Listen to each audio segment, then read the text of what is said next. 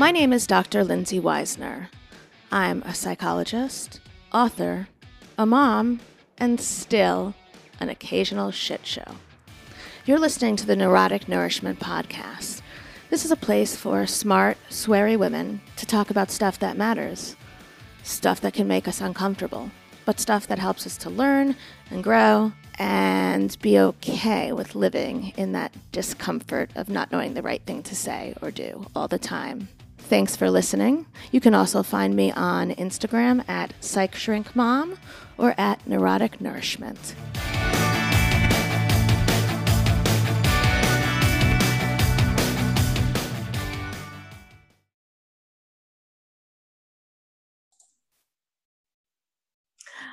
Rhiannon, thank you so much for being here.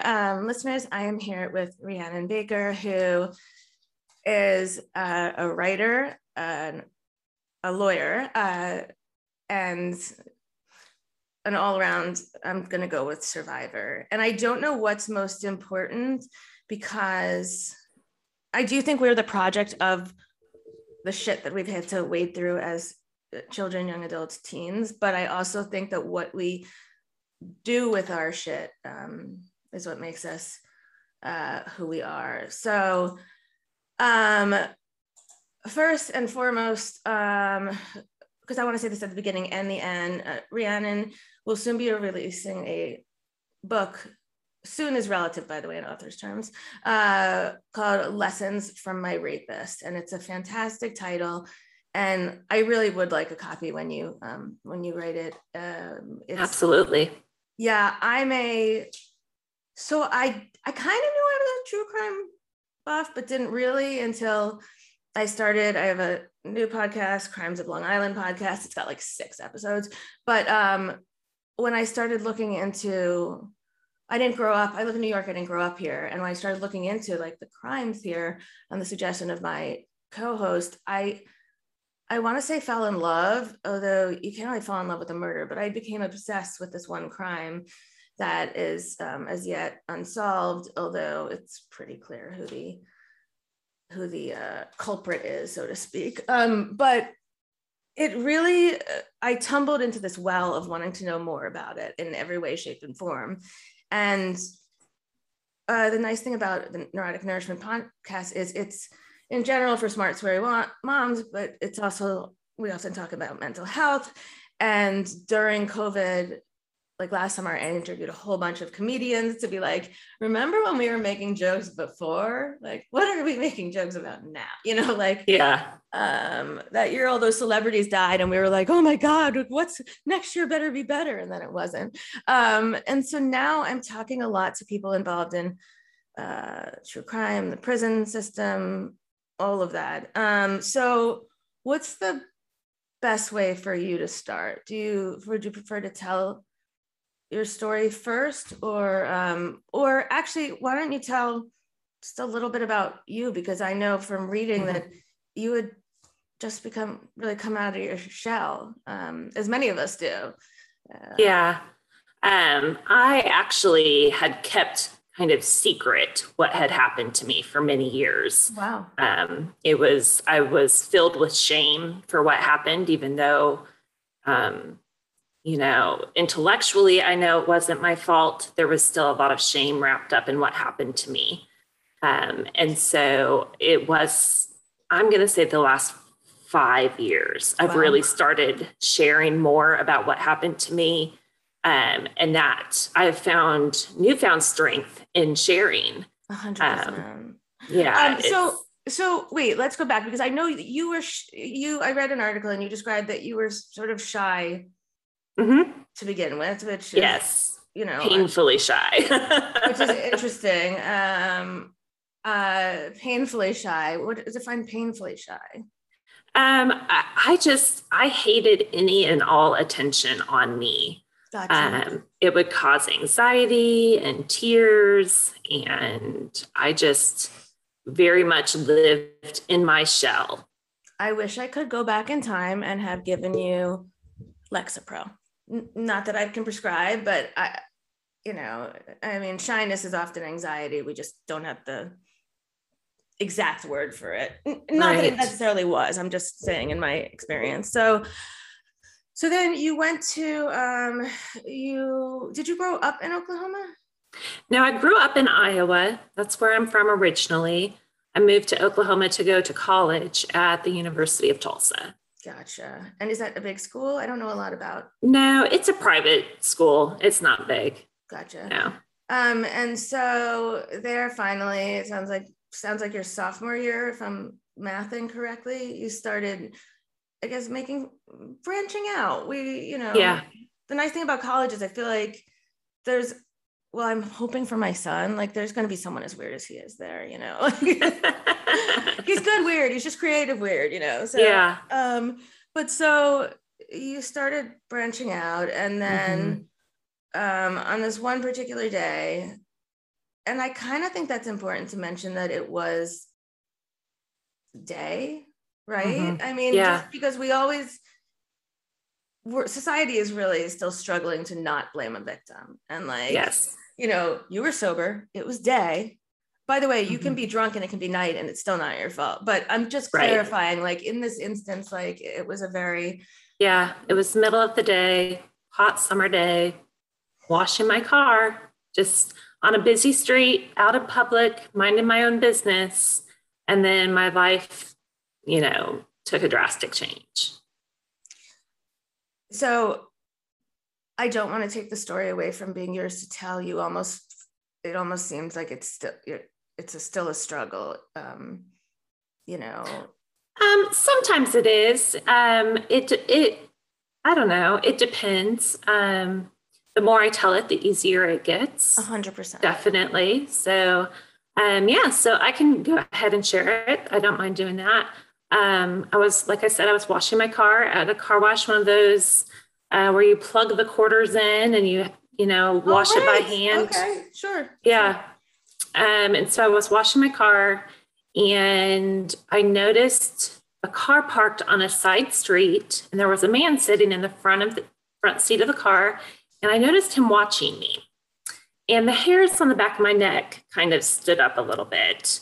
And I was aware of him, and I just kind of kept my eye on him.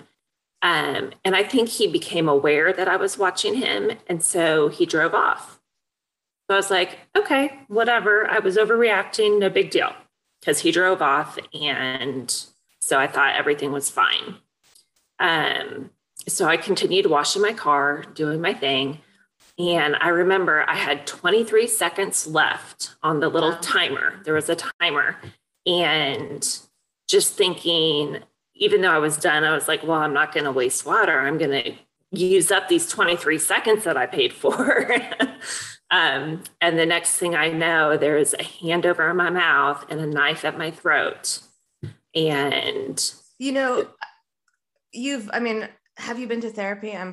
Oh, yes. Okay. So something like 23 seconds, for anyone that doesn't know, it's related to PTSD, where we remember the small things. And part of that is our adrenaline fires. It shoots up our fear memory. We remember, as I like to put it, it's so that you can really remember what a lion looks like, so that if it rips off one arm and then comes back, you don't get the other arm, you know, right off. And in this case, it's also just something, it's the less fearful, probably the least fearful of what would happen next. And one other thing, I'm just going to interrupt you and say, like, we judge ourselves so much as women, as like, oh, we're overreacting, you know, and we need to react and overreact, because yes, men can get attacked too, as can non-binary individuals, but speaking on a huge, more, you know, general, in the history of,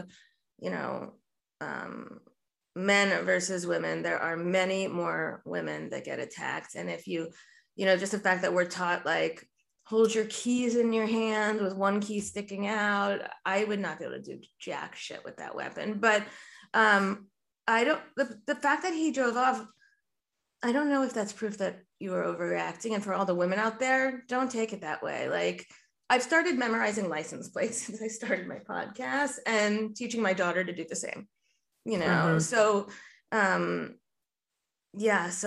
I interrupted because I just felt the poignancy of that 23 seconds. So you felt a hand across your mouth. Mm-hmm. And it's weird, the thoughts that go through your mind. Time slows down, but it also speeds up. And so the first thought that I had was like, it was one of my friends pulling a sick joke. That was where I went first. And then he spoke, and I realized I don't know this voice. And it's like you mentioned, it's kind of weird, the things that I remember and the things that I don't. I don't remember if he drugged me to where his car was parked in the next stall, or if he just kind of walked backwards and I walked with him. I don't know. But somehow I got to his car. Also, I wonder how many people were around. Yeah, I don't. No, well, and I was concerned. I didn't. And one of the other thoughts I had was that he had somebody with him. And so I didn't know if there was somebody with him. And I also was thinking, he wants my car. That's where my brain went. Not he wants me. It's he wants my car. Yeah. And so I'm like, okay, let him take the car. And it wasn't until I was being shoved into the floor of the back seat of his car and handcuffed that I realized, oh shit, this isn't about my car. This is about me. And he was, yelling at me the whole time and swearing, and he got in and we drove off. Well, why has no place here? Logic has no place here, but why do you think he was swearing and yelling? Just as an attempt to frighten you into submission? I think so. Okay. Yeah, I think so. He was threatening to kill me immediately, threatening to cut my damn head off is what he frequently repeated during my time with him. And I mean, he had a knife at my throat. I wasn't going to test to see if he really meant it or not. No, please be safe and believe that they mean it. Yeah. Yeah. So anyway, so we drove off, and in my mind, I immediately started trying to keep track of where we were going. Like, okay, we made a left turn. We made a right turn. We made another right turn. And I read that, and that's brilliant. Like, that's what they do in movies and Law and Order. Yeah. And I don't think I would, first of all, I have a horrible sense of direction, but also, like, I don't think I could ever have the wherewithal. It's the lawyer in you, I think. But yeah. Yeah. So it was just, that's kind of an... That's kind of what my goal was from the beginning. I'm going to get out of this, and I need to know these details because I'm going to be telling them to the police. I knew that from the very beginning. It happened in Tulsa. We ended up driving out into the country. I don't know where, a remote rural area. We were probably in his car 45 minutes, I would say. Just driving. And during that 45 minutes, I obviously lost track of all the right and left turns because there were so many of them. I couldn't keep track anymore. And then when we turned onto gravel, I knew that things were about to get even worse. Yeah. So I won't go into the details of what happened to me, but suffice it to say, I was repeatedly raped and sexually assaulted multiple times. Physically assaulted. I was with him for several hours, before I was able to escape. Do you have any idea how many is, I mean, obviously not, I'm just curious if it, I guess morbidly, I want it to be less than more. It's a morbid question, and I want, that's the only reason. I think and again, this is one of those details I don't remember exactly. I think it was around 6 hours. Oof, okay. Yeah, from the time that he got me to the time that I escaped. Right, and your escape is pretty fucking amazing, by the way.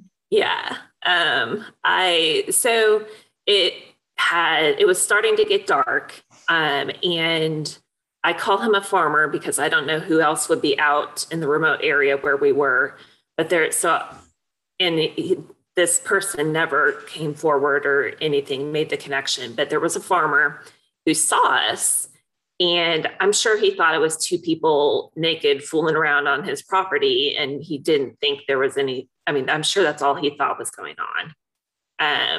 And so he yelled at us. And so that scared my attacker. And so he had me get back in the car.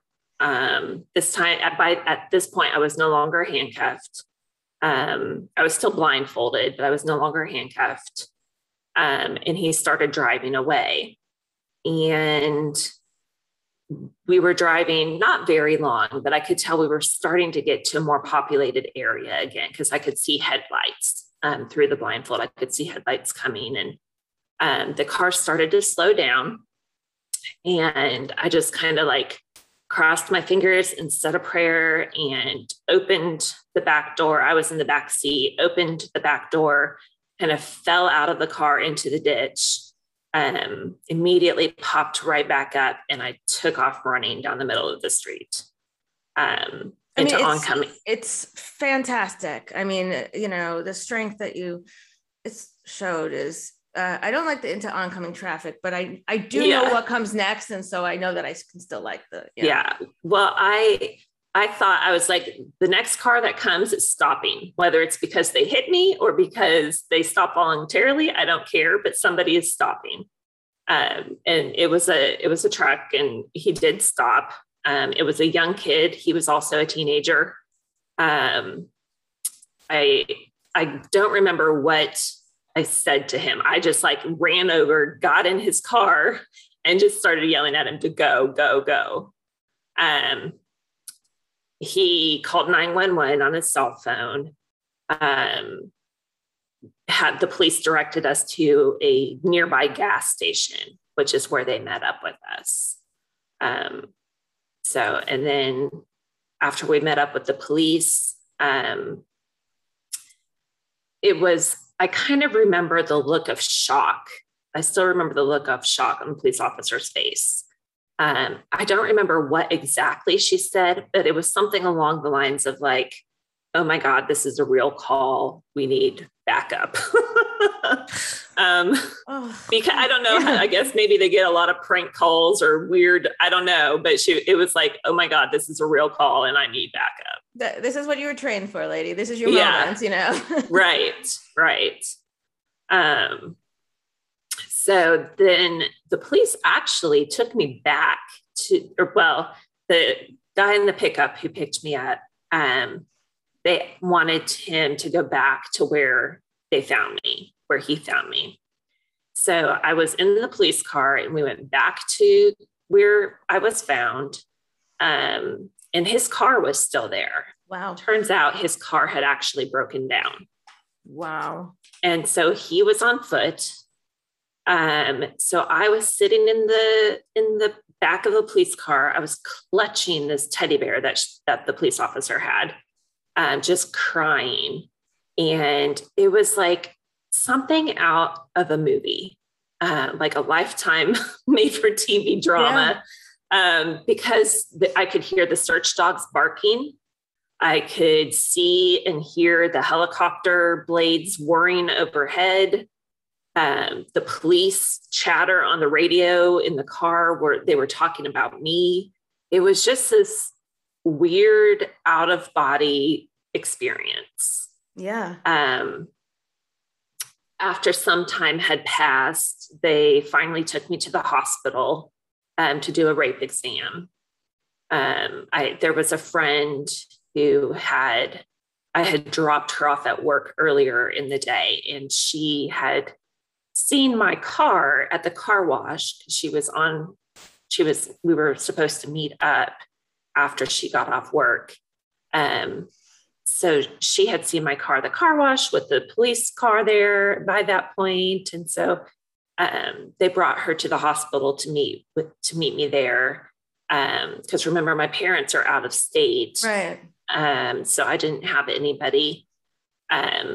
And so she was there with me when we did the rape exam, and, you know, we weren't even close friends, but it was just so reassuring to have somebody there with me to hold my hand during that awful experience. Are you still friends with her now?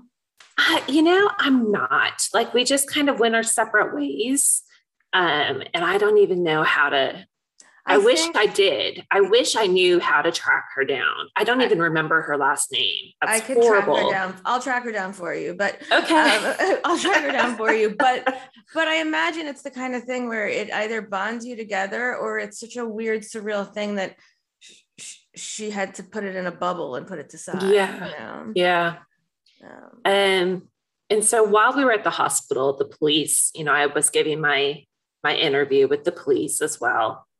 And while we were there, they said they had found somebody they wanted me to take a look at. And I was like, okay. So I go outside at the hospital, and he's sitting in the back seat of the police car. Wow. And I couldn't tell initially if it was the same. I mean, because most of the time I had been blindfolded, and, but they had him get out of the police car, and he was standing there in a bathrobe of all things. Because apparently he had been in the shower when they. Smart man. I mean, yeah, he was washing the DNA away. Yeah. Anyway, I was able to identify him. I was able to identify the clothes that he had been wearing. The belt in particular was very distinct. And I remember his belt. And because he had me remove the belt. So I remember the belt. And so they arrested him that night. Turns out this was not his first offense. So I have a question about that, because I found several offenses, but maybe I'm incorrect, but there's a man with the exact same name. Well, we can say his name, right? Yeah. Really? Yeah. His name is Lloyd Calvin Cooksey, right? Correct.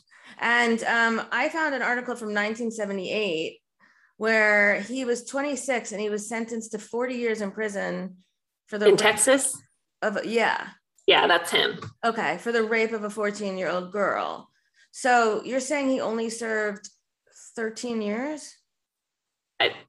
12. I don't remember. I want to say it was 12 or 13. Okay. Yeah. Yes. I'm sorry. You do have 12. So because I was shocked, because I mean, normally it's like, you know, a third, well, you're the lawyer, but like, you know, correct me if I'm wrong. I feel like oftentimes it'll be a third to a half, or a half to two thirds. I may be messing that up, but like, he raped a 14-year-old girl who was coming back from the hospital visiting her mother, and somehow he got out in 12 years. Yeah. And I mean, I don't do criminal law because it just hits too close to home. Of course. Yeah. I don't know why he was released when he was. And I can't find anything about it. Like, it's really tough to get into Oklahoma's court. Yeah. Documents. Clearly he shouldn't have been released. And I have a hard time believing that there were only two victims. I agree. I also think, well, I mean, you and I had spoken, you explained to me why. But I also think that, which I agree with, and but he also doesn't lay low. Like, there's a lot of, his name shows up a lot for different things other than these two major rapes, being yourself and this poor girl. And it shows up in different states. And tell me why, because it's fascinating and I couldn't find anything about that. So he was a truck driver, a cross-country truck driver. So you might know more about him than I do, actually, because I've done Google searches on him and I've not found a lot either. I mean, he was in a lot of places, yeah. You know, Texas, Oklahoma, Missouri, you know, and he's got a lot of minor offenses and minor, I mean, like speeding or incorrect, what was this one? Operated a motor carrier vehicle with unsafe or improper frame. I don't know anything about that, you know, that stuff, but you're right. He was in a lot of different states. And so let's say the first one was in 78. Like recently I recorded about a kidnapping, family abduction that dad took the kid, and that took place in like 84, 85. Oh no, that was in 90. There was another one in 84, 85, but really there wasn't a solid interstate. I'm not saying the FBI didn't exist. I'm just saying like there wasn't solid communication, and often it was FBI competing with local law enforcement, and just remember nothing was computerized. You know, so I agree with you. And what would be fascinating to me is, you know, I wonder what unsolved attacks there are. Yeah. I've wondered that as well. And especially because he is a truck driver. I don't think the FBI ever got involved in my case. I think it was just the local police. So I don't know what efforts they made, if any, to kind of look for other potential victims. I'm not sure. And I don't know what criminal profiling was like at that time. My husband is a he's a psychologist, but he also used to be a public defender. And so I'm sure he has a lot of facts that are probably half made up and half true, but you know, but I just don't know where they were at that point in time. I just know that there are certain trends that I've noticed just from the little time I've been studying true crime. 99 98 99, so I graduated in 99, and I didn't get a cell phone until after I graduated. And so I did have this moment as you were telling the story, and then my first thought was, well, you probably didn't want your cell phone around water, and my second thought was, maybe you didn't have, like, cell phones weren't, I didn't have a cell phone. Yeah. No, I mean, it was kind of surprising that the guy that picked me up in the truck did have a cell phone. Because they weren't as common then. No, he was probably cooler. I felt like the cool kids all had this shit first, and I was like I remember when I finally texted one of my best friends in like 2007. She's like, "You learned how to text," you know. So, you know, but so obviously there was that. Where'd you go from there? How'd you pick up the pieces? I mean, you're married with two kids. You're finally telling your story, like Obviously, you went to law school at some point, but I know that you were interested in psychology. Yeah, my undergrad degree is in psychology, and then I got my master's degree in human relations. Afterwards, I was an emotional mess. I suffered from severe PTSD. I had flashbacks and nightmares, and I mean, I was literally afraid of my own shadow. I mean, I was just hypervigilant and jumpy, and I was scared for my life every single day. And because I was having such severe nightmares, I didn't even get relief when I went to sleep. And I suffered from that for years. It wasn't until I happened upon a therapist that did EMDR, that really my symptoms started to get manageable,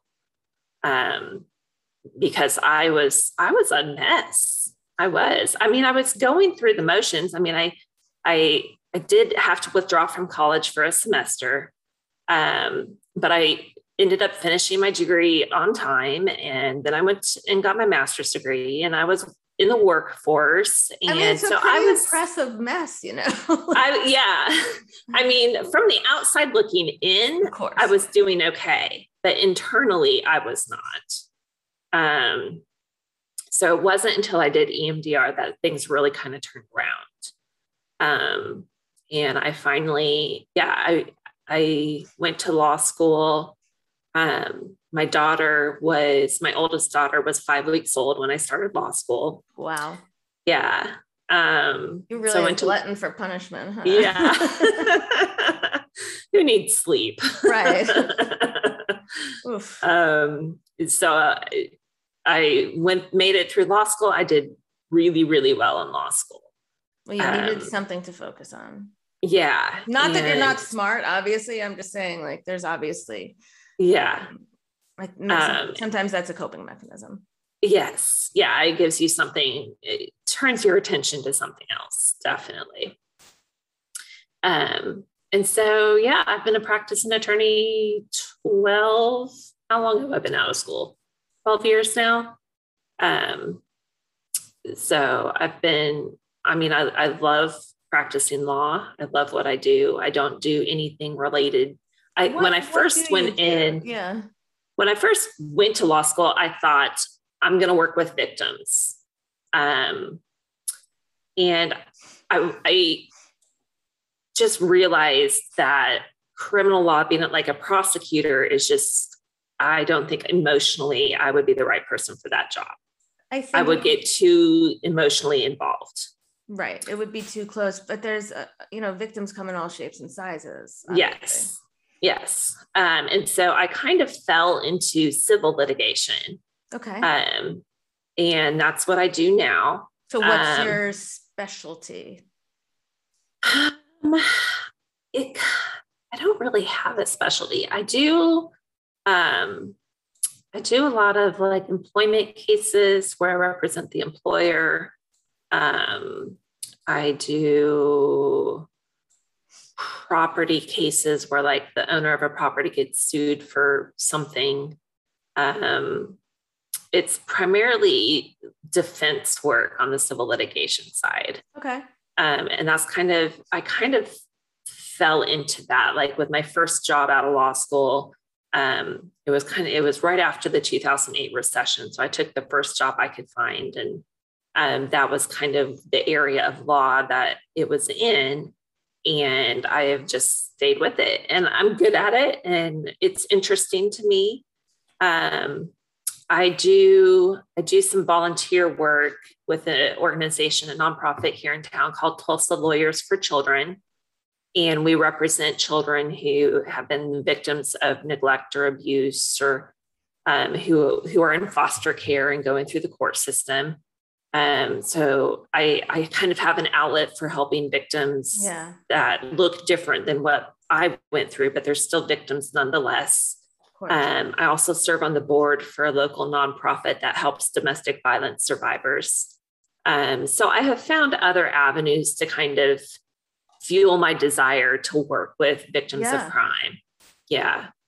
I think that's great. I think that's the best we can hope for, is to find an outlet to deal with whatever our past is. And I agree. There are some things I can't work with. Some patients I just don't think I would feel comfortable, because it would bring up too much of my own shit from my past. And then there are others where it feels like I've found a way to resave myself, so to speak, Mm-hmm.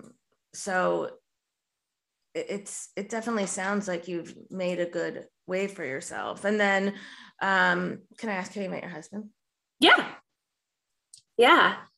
So we've been married almost 12 years. And he is not a lawyer. You made the right decision on that one. Yeah. I know other people who both people in the relationship are lawyers, and it works for them, but I don't think it would work for me. Oh, and just imagine if you're both shrinks and one's a lawyer. I know. Yeah. Yeah. Yes. Yes. But yeah, he's a financial advisor. So then we've got our two daughters, 16 and 10. So there is a happy ending. There is a happy ending. Absolutely. I like the happy endings. I don't want to minimize what everything you went through, but if there's someone out there listening that has been the subject of something like this, I I hesitate around saying the word victim because I don't want it to, you know, undermine all the work that you have done, you know. Mm-hmm. And then also the word survivor just doesn't, you are a survivor, but if someone's currently struggling, they don't see themselves that way. So right. My overthinking ADHD brain on how to speak English. But you know, if there's someone out there that is going through the PTSD or has had a trauma like this, I think it's exciting. I think it's important to show them the other side of it. The fact that if you fight and you seek help and you keep going, it does get better. Yeah, absolutely. It took me, like you said, it was hard work. Oh my gosh. Lots of hard work for years. But right. And I still have what I call them flare-ups. I still have little PTSD moments or depression moments or pity party. I mean, we all do. We're not calling it a pity party. I like it. Okay. I mean, if you want to, I used to have a roommate in college that would call it a funk, and she had a lot of things to be in a funk about, and funk was just her way of minimizing it. But I feel like that takes away from your ability to experience it, you know?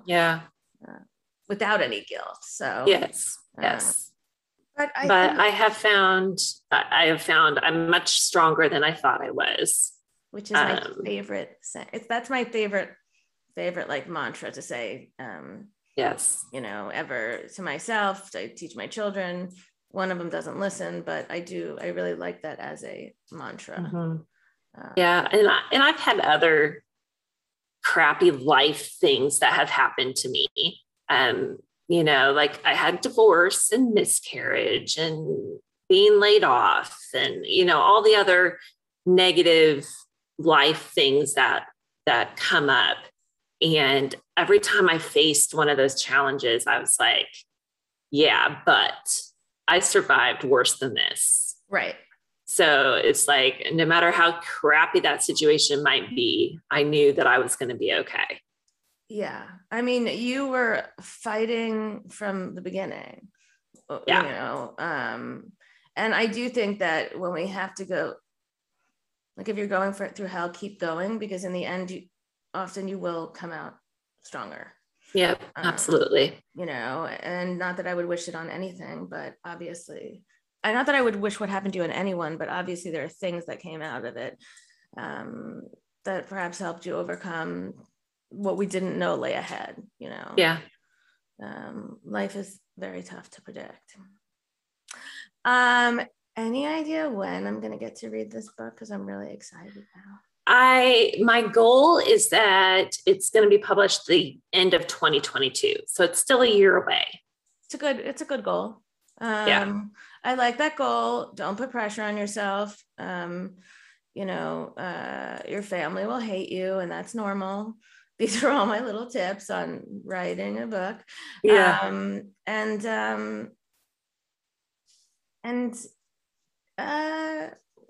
The book is another form of therapy, obviously. Mm-hmm. You know. Yes. Thank you so much. I can't thank you enough for coming on. Where can we? So to find out more about you and Lessons from My Rapist, are we still referencing this? The Kickstarter I pulled up. Yeah, you can find me on Kickstarter, on social media. I'm on Instagram. And your handle on all of them is my Beauty from Ashes. Yes. And that's a great name. I really like that. So many metaphors. That's why I like it. Yeah. Thank you so much. I will include all of this in our show notes. And I just really appreciate you taking the time to talk to me.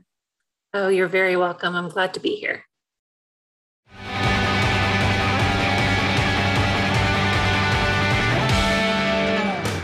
Thanks for listening to the Neurotic Nourishment Podcast. If you like what you hear, please be sure to rate, review, subscribe, tell your friends, shout from rooftops, smoke signals, hot air balloons, whatever. I'll take any of it. And if you really like what you're listening, why don't you become a patron? Join our Patreon. Visit us at patreon.com/neuroticnourishment. Thanks.